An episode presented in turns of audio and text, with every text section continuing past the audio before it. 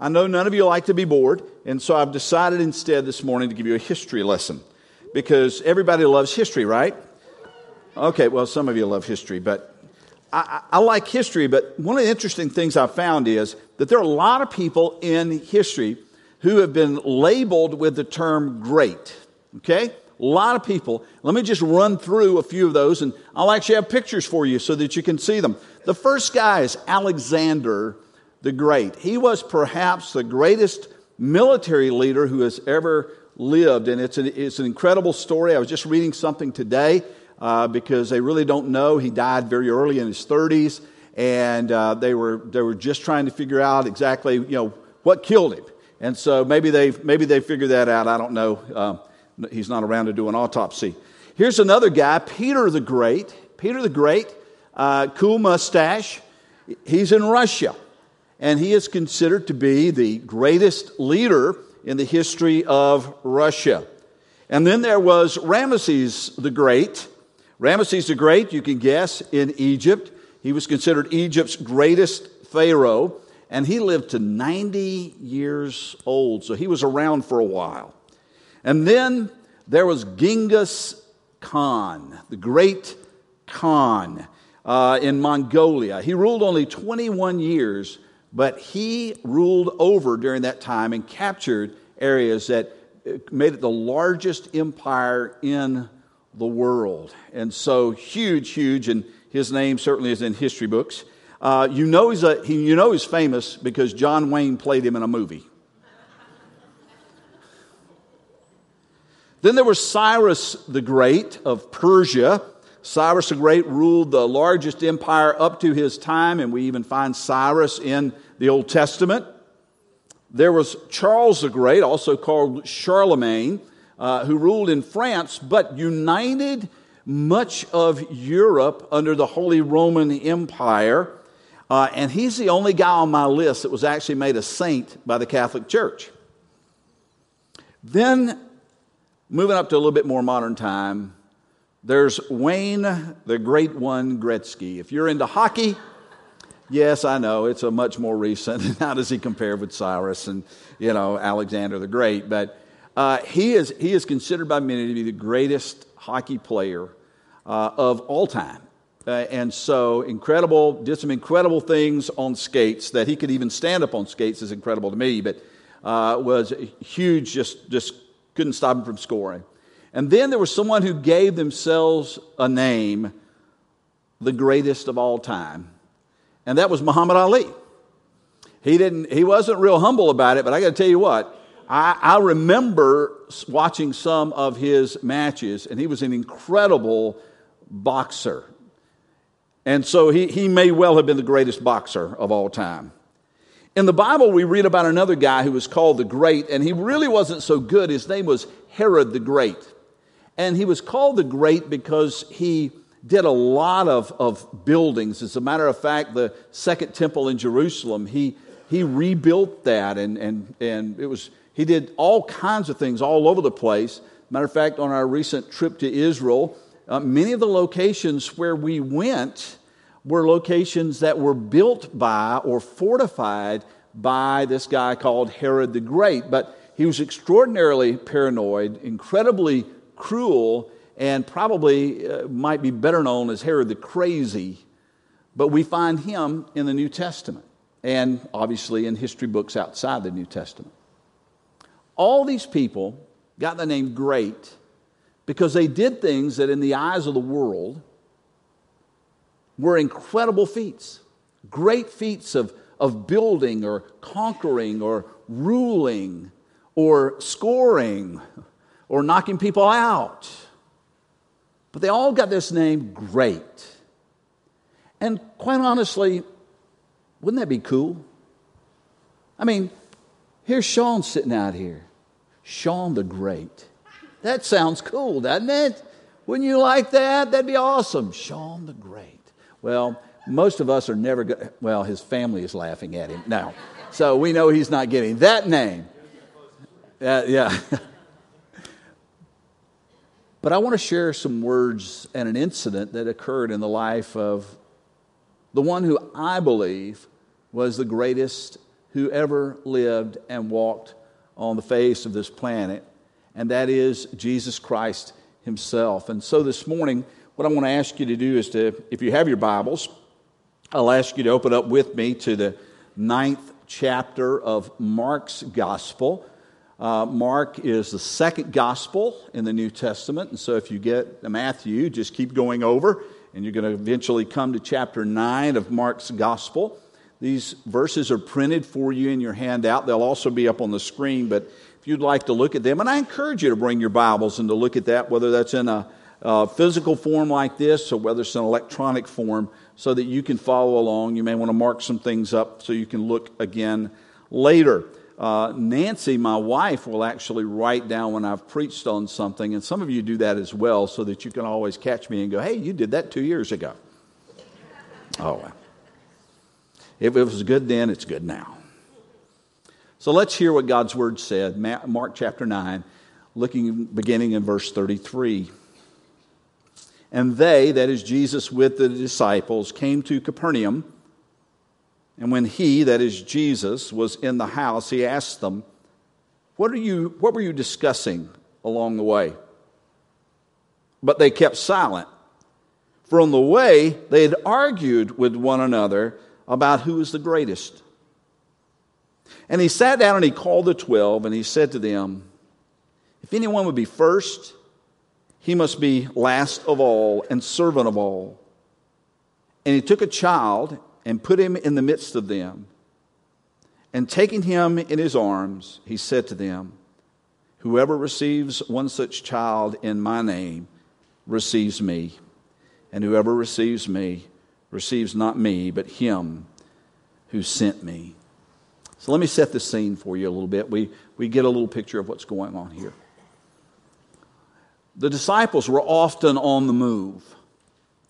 And Jesus would teach them as they were on the move, going from place to place. So, literally, when they, we say they were followers of Jesus, that's exactly what they were. They, they went where he went and, and learned from him along the way. And so here they go, they're along the way. And Jesus has shared with them some, some really important information. He has told them that uh, eventually they're going to go to Jerusalem and he's going to be arrested and he's going to be killed.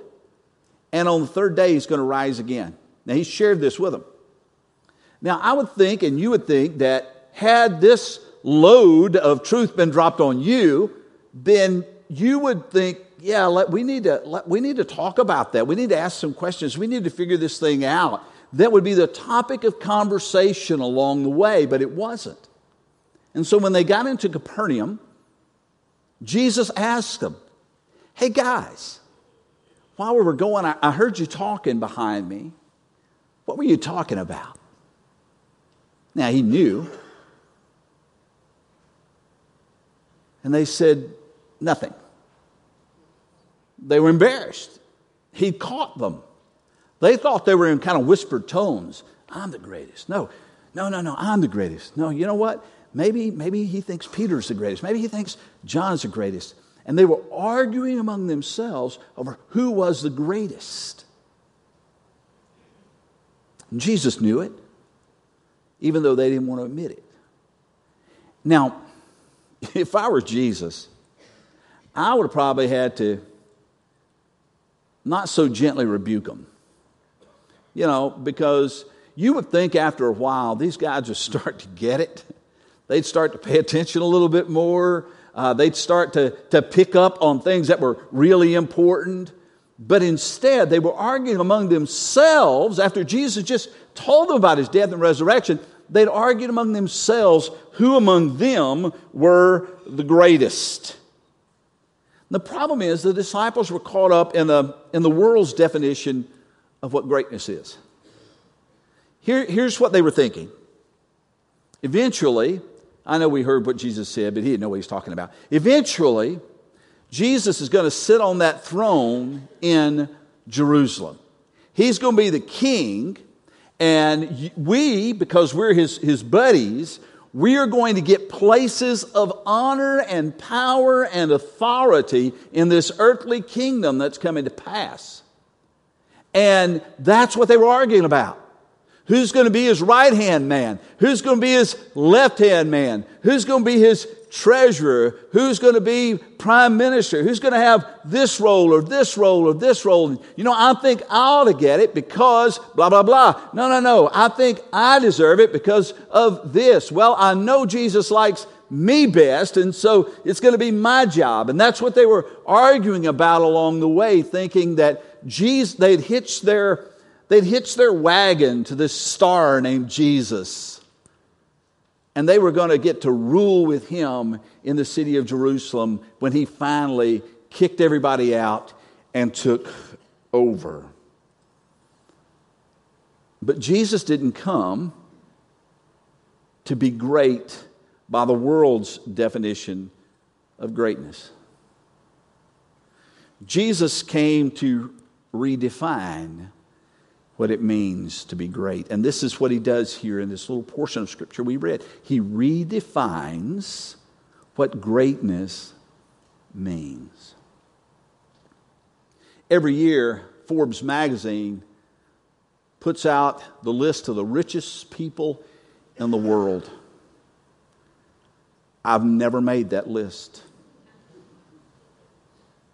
Each year, Time magazine puts out the person of the year on the cover. I, have never made that cover. In fact, I am a, a pastor of a wonderful church in a small southern town. And when I, when I go, because you know we've got some potentially bad weather coming, when I go and take a look at the, the map, I, it begins and it pulls up Greensboro's right there in the, in the center. And, but then when I start to pull back, you really get to see how small Greensboro is in proportion to the United States. And believe it or not, there are people who've never heard of Jimmy Long.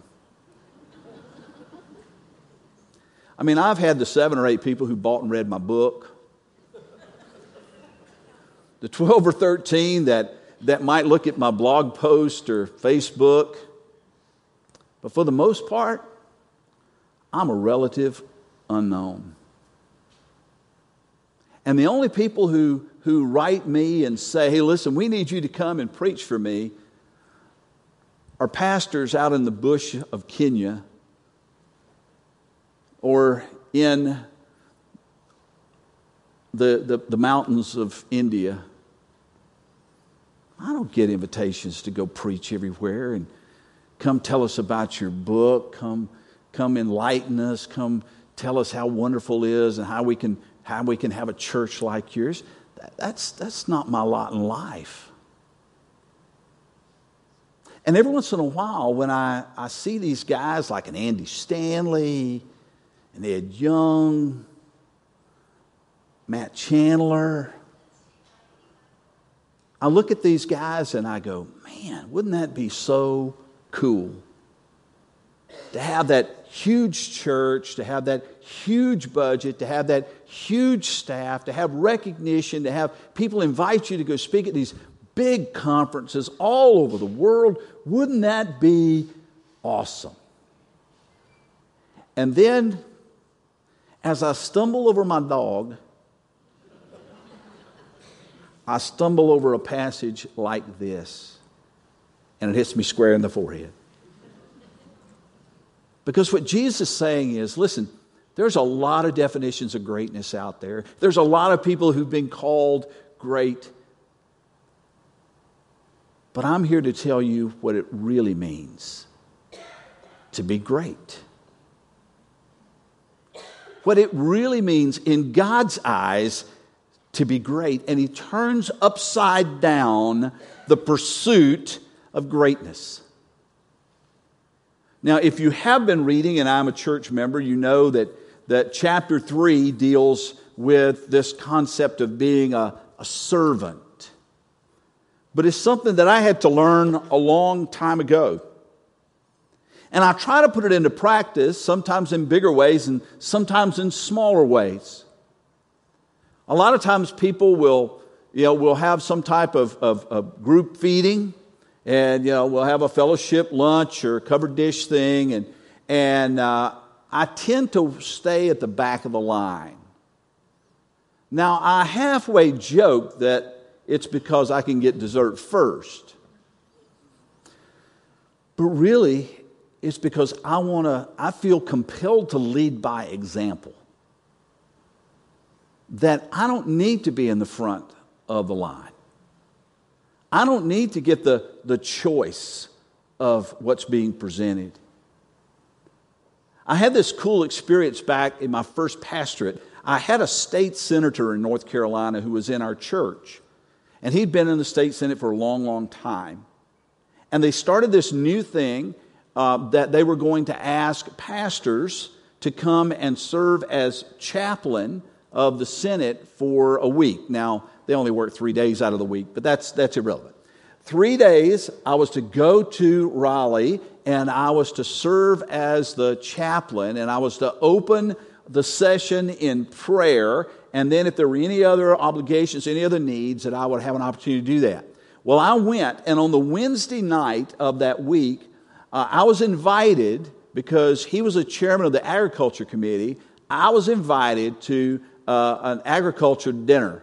And they had all, everything that was grown in North Carolina, made in North Carolina, that was what was on the menu. So it was quite an elaborate thing that was set out. And so I went in, and I, the only person I knew in the whole place was, uh, was my friend, the state senator. And uh, so he was seated up on the platform with all the other dignitaries. And I walked in and I looked around and I, I, I went and I found the, the seat all the way kind of in the back of the room. Because who was I? And I'm sitting there, and in a few minutes, there's a tap on my shoulder. And the, I looked up, and the little guy said, uh, The senator would like you to come and sit with him. And so I stood up and I followed the page or whoever it was, and I got a seat right up there on the big table. And it was pretty cool. I mean, we, when I was sitting out there, everybody had styrofoam plates. But sitting up on the stage, we actually had china. Everybody out there had paper cups, plastic cups. We were sitting there with crystal on the table. And I'm thinking, man, this is, this is an upgrade. I kind of like this. But that's a rarity. And even then, people were going, Who's that guy? and so occasionally I get a, a brush with what the world thinks is great. But I got to tell you, as a follower of Jesus Christ, I have an opportunity every day to live in true greatness. What did Jesus say? He said, Listen, if you want to be the greatest, if you want to be great, if you want to be first, then get in the back of the line. Be the servant of all. Because that's truly what it means to be great. In other words, greatness is not measured by how many people serve you. Greatness in the eyes of God is measured by how many people you serve. And so, when you go through your day, when you go through your routine, when you show up here on a, on a Sunday, your eyes should be open for opportunities to serve, for opportunities to bless someone else, to encourage someone else, to be there for someone else. It's not just about me and not just about what I want. I'm here for others. In Luke chapter 6, we read about Jesus teaching his disciples and the crowds, and he says there in Luke 6, beginning with verse 32, he says, If you love those who love you, what benefit is that to you? Even sinners love those who love them. And if you do good to those who do good to you, what benefit is that to you? For even sinners do the same. And if you lend to those from whom you expect to receive, what credit is that to you? Even sinners lend to sinners to get back the same amount. But love your enemies and do good and lend, expecting nothing in return, and your reward will be great, and you will be sons of the Most High. For he is, listen to this, he is kind to the ungrateful and the evil. Be merciful, even as your Father is merciful. Boy, isn't that countercultural? That goes against everything that you will hear taught in the world. And quite honestly, sometimes it goes against your own gut, your own desires. Recently, um, and, and I'd written about this, and, but very recently, uh, the New York um, legislature passed a bill basically making abortion legal for really any reason up to right up to birth, just minutes before birth. And Andrew Cuomo signed it into law. When it was passed in the Senate, you see the video, there's applause. People are clapping for it. When Andrew Cuomo is signing into law, he's, he's smiling the whole time. And I wanted, to, I, wanted to, I wanted to express something, but it took me a little while in order to get my emotions in order before I could write something that I thought was fairly reasonable and yet pointed. Let me tell you what happened. Before the head thing, I'd written this article and I felt really good about it. And I said, man, I've, I've really nailed it. I've really hit it. I've really summed this thing up. And so I go back to take a shower, and as the water's running over my head, God says to me this. Now, it wasn't verbal, but it was unmistakable. Do you love Andrew Cuomo?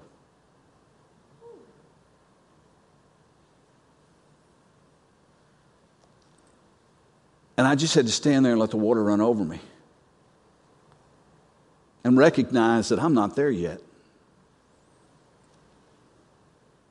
There are people whose hearts and desires and actions are evil and hateful. And yet somehow God loves even them and is merciful even to them. And so God keeps asking me now, Do you love him yet? And I'm honest with him, I'm still working on it. And there may be people in your life that God would ask you the very same thing Do you love them? Do you love him? Do you love her? And I hope that you'll be honest enough with God to say, Not yet. Help me. I'm not there yet. I want you to think about this because when Jesus gathered with his disciples in the upper room, everyone in that room would that evening turn their back on him. One of those men in that room would deny that he even knew Jesus three times. And one of those men in that room had a plan in motion to betray Jesus that very night. And what did Jesus do? He got up from the table. He wrapped a towel around his waist. And he knelt on the floor and washed the feet of all those disciples. And he said to them, Hey, you see what I just did? That's an example for you. That's a model for you of just what it means for me to come as a servant.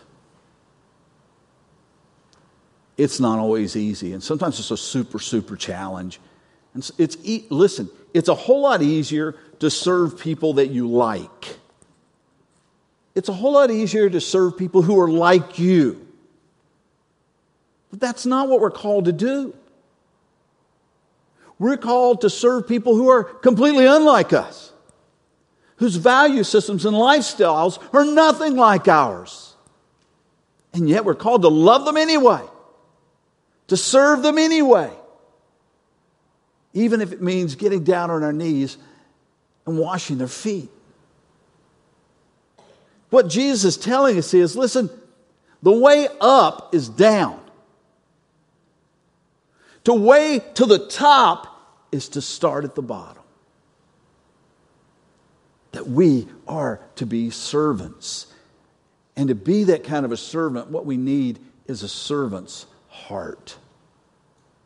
We need the heart of a servant because Jesus came with the heart of a servant. He, Jesus did not serve simply because there was a need. He served because he had the heart and the attitude of a servant. Now, I, will ask people sometimes, how do you know if you have the heart and the attitude of a servant? And they'll kind of think about it for a little while, and then I'll, I'll drop the bomb because I believe this is all my heart. You know that you have the heart and the attitude of a servant by how you act when you're treated like one. When you're treated like a servant, how do you respond then? Most of us get kind of ticked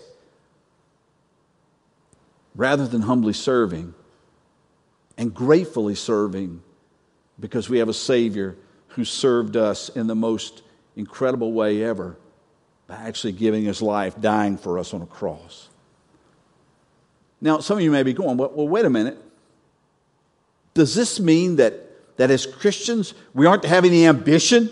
We aren't to have any drive. We aren't to have any dreams. We aren't to be go getters. Is that what it means? And, and I would tell you, no, that's, that's not what it means.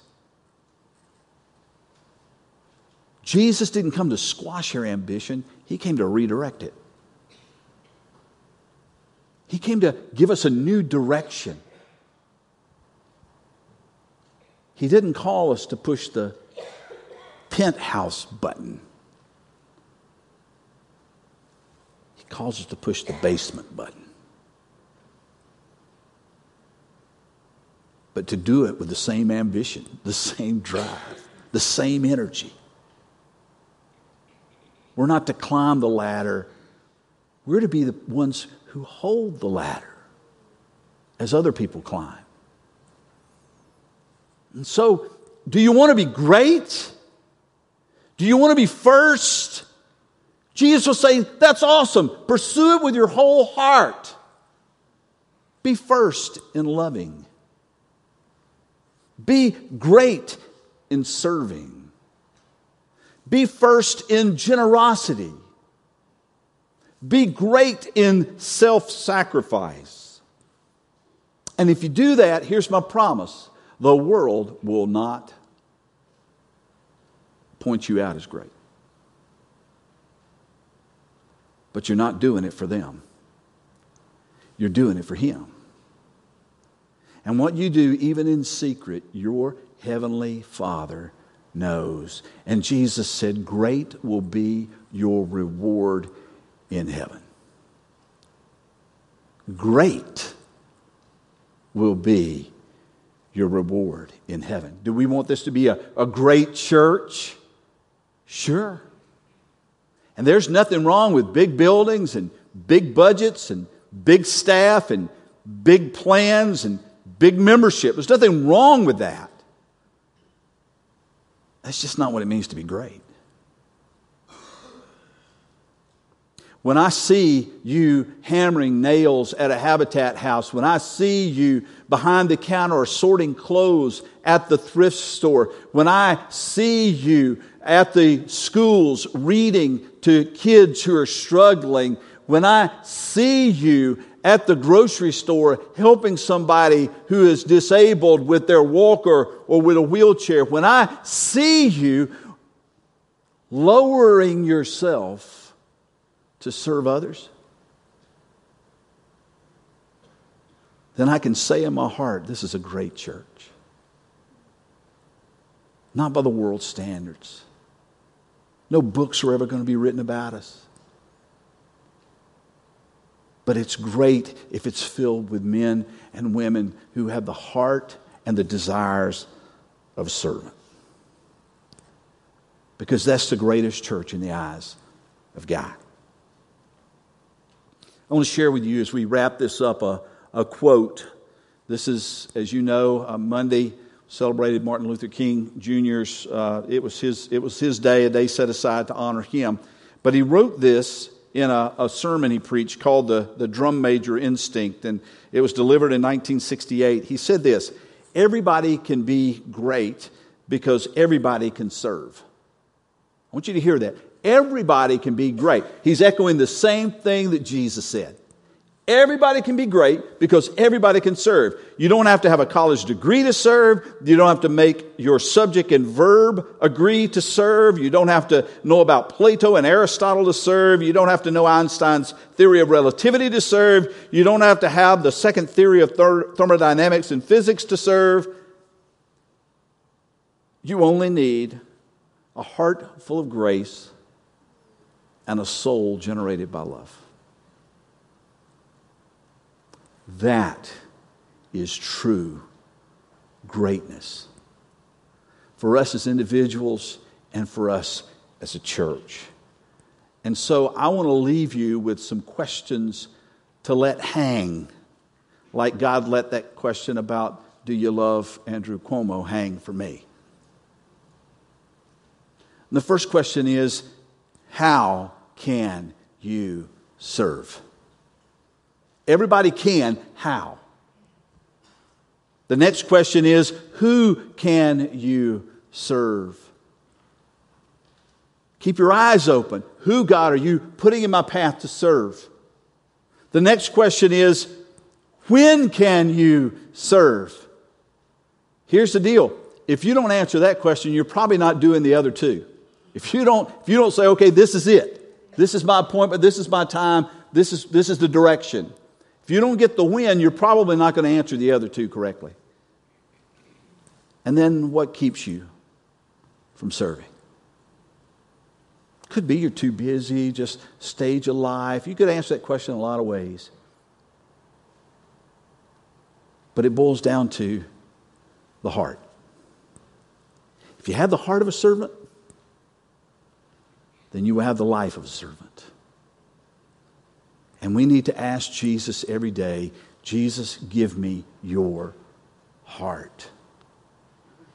Jesus said that the Son of Man did not come to be served, but to serve and to give his life as a ransom for many. For some of you, that's exactly where you need to start. There's a Jesus who loves you and who died for you and who wants to save you. And some of you need what He has to give today. You need to allow Him to serve you in that way and receive what He's done already for you. This morning could be the day you step forward and say, I need that Jesus. Some of you need a church home, a place to plug in, a place to belong, and you know the Lord's been leading you here. And I invite you, we're going to sing a song in just a few moments. Just get on up and come down and say, This is where I belong. This is where God's calling me.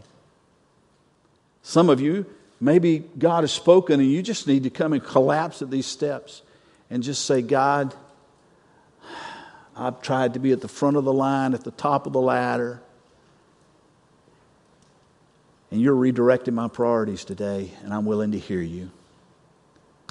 So show me how I can serve, who I can serve, when I can serve, and give me a heart that's willing to serve.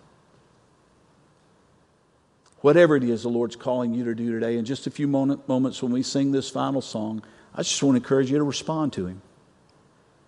Let's pray. Lord God, we are truly grateful for this time that you speak to us by your word. And I would ask, Lord, that you would continue to speak. Don't let us off the hook. Keep, keep putting those questions out there. Keep asking us the hard questions. Let us come face to face with who you are and who you're calling us to be in you. Lord, I pray for those who need Jesus that today might be their day of salvation. I pray for those, Lord, who need a church home. If this is where you want them to be, Lord, bring them. And I pray for those this morning who struggle who struggle with the definition of what the world says is important and great, and, and Jesus, what you say is important and great. Lord, help us to listen to you. Lord, wherever it is that you're leading, however it is that you're leading, our simple response today is yes. We want to follow. And so, Lord, move in this place this morning.